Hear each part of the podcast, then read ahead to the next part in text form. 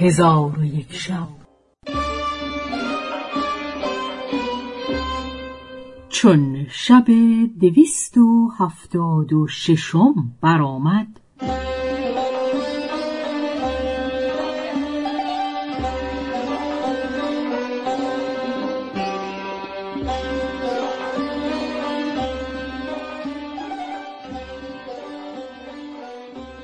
گفت ای ملک جوانبخت عبدالله ابن ابی قلابه گفت ولکن لولو زرد و دگرگون شده بود. معاویه را عجب آمد و کعب الاحبار را حاضر آورده گفت ای کعب من تو را خواستم که از حقیقت کاری باز پرسم. کعب گفت ای خلیفه از چه چیز خواهی پرسید؟ معاویه گفت تو را علم هست به اینکه در جهان شهری باشد که از زر و سیمش بنا نهاده باشند و ستونهای او از زبرجد و یاقوت و ریکهای او لولو و خاکش مشک و انبر و زعفران باشد؟ کعب گفت آری ای خلیفه آن شهر ارم ذات الاماد التي لم یخلق مثلها فی البلاد است. و او را شداد ابن عاد بنا کرده. معاویه گفت حکایت آن شهر به من حدیث کن.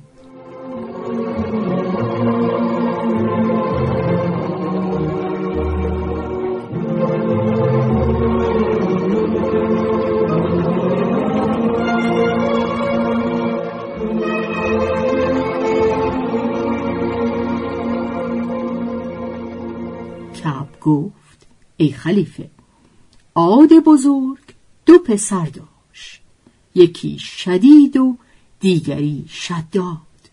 چون پدر ایشان بمرد آن دو برادر به همه کشورها مالک شدند و از پادشاهان روی زمین کس نبود مگر اینکه سرن در فرمان آن دو برادر داشت. پس شدید نیز بمرد. مملکت به برادرش شداد برسید و شداد به خواندن کتابها بس حریص بود.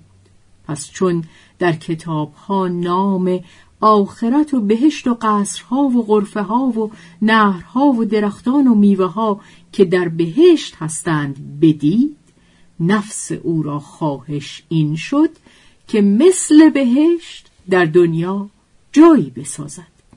شداد صد هزار پادشاه در زیر حکم داشت و در زیر حکم هر ملک صد هزار دلیر بودند و در زیر حکم هر دلیر صد هزار لشکر بودند.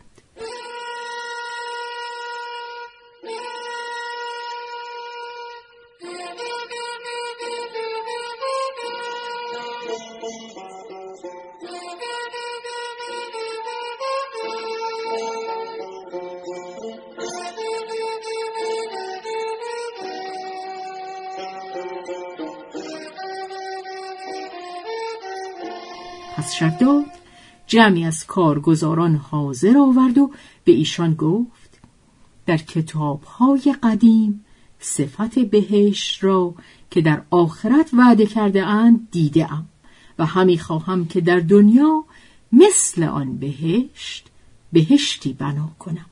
پس شما بروید و سرزمینی خرم و فراخنای پدید آورده در آنجا شهری و به شهرندر قصرها از زر و سیم بنا کنید و ریک های آن را از یاقوت و لولو و ستونهای او را از زبرجد قرار دهید و نهرها و درختان از همه گونه میوه ها در کنار نهرها بکارید.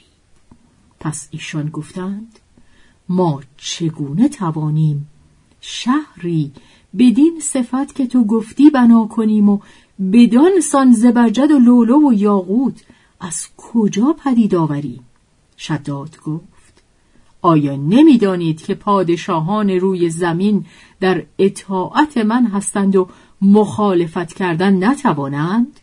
شداد گفت به سوی معدنهای زبرجد و یاقوت روان شوید چون قصه به دینجا رسید.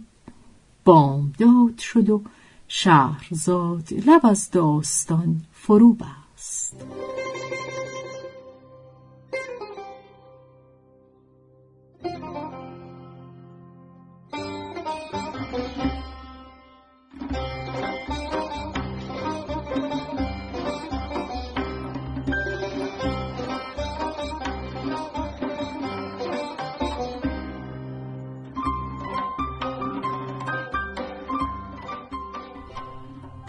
به روایت شهرزاد فتوهی.